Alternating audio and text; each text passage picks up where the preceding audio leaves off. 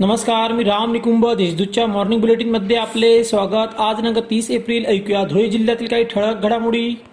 एका समाजाविषयी काहींनी केलेल्या आक्षेपार्ह वक्तव्याचा भोई समाजाने तीव्र निषेध केला आहे.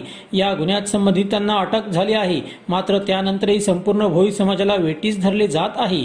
समाज कंटकांकडून समाज बांधवांच्या दुकानांवर हल्ले होत आहेत. हा प्रकार त्वरित थांबवून संबंधितांवर कठोर कारवाई करावी अशी मागणी भोई समाज सेनेतर्फे करण्यात आली. यासाठी समाज बांधवांनी जिल्हा पोलीस अधीक्षक कार्यालयावर मोर्चा काढला. शिंदखेडा तालुक्यातील साठ टक्के बागायती तर चाळीस टक्के शेती कोरडवाहू केली जाते.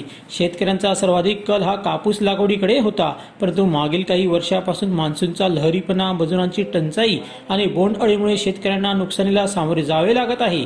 त्याच पर्याय म्हणून शेतकरी आता मका पिकाकडे वळत आहेत. दोंडाच्या दारू पाजून तरुणीवर मित्रासह दोघांनी बलात्कार केला.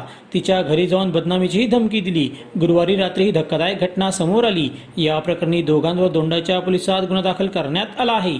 आरिफ तांबोळी व मुस्तप्पा खाटी अशी दोघा संशयित आरोपांची नावे आहेत. सोनगिरी पोलिसांनी सरवड फाट्याजवळ स्कॉर्पिओ वाहनातून दोन लाखांचा विमल गुटखा जप्त केला. शुक्रवारी पहाटे अडीच वाजेच्या सुमारास ही कारवाई करण्यात आली.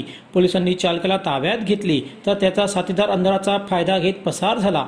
या प्रकरणी गुन्हा दाखल करण्यात आला आहे. दोंडाईच्या शहरातील शिवाजी महाराज पुतळ्याजवळ अठ्ठावीस दुकानांसाठी महाविकास आघाडीने निवेदन दिले. खऱ्या अतिक्रमित दुकानदारांना डावलून बेकायदेशीरपणे दुकानांचे वाटप केले जात असल्याचा आरोप यावेळी करण्यात आला. याबाबत मुख्याधिकारी डॉक्टर प्रवीण निकम यांना निवेदन देण्यात आले. अशा त्याच्या ठळक घडामोडी सविस्तर बातम्यांसाठी वाचत रहा दैनिक देशदूत व ताज्या बातम्यांसाठी भेट that W W W dot Deshdoot dot संकेतस्थळाला. धन्यवाद.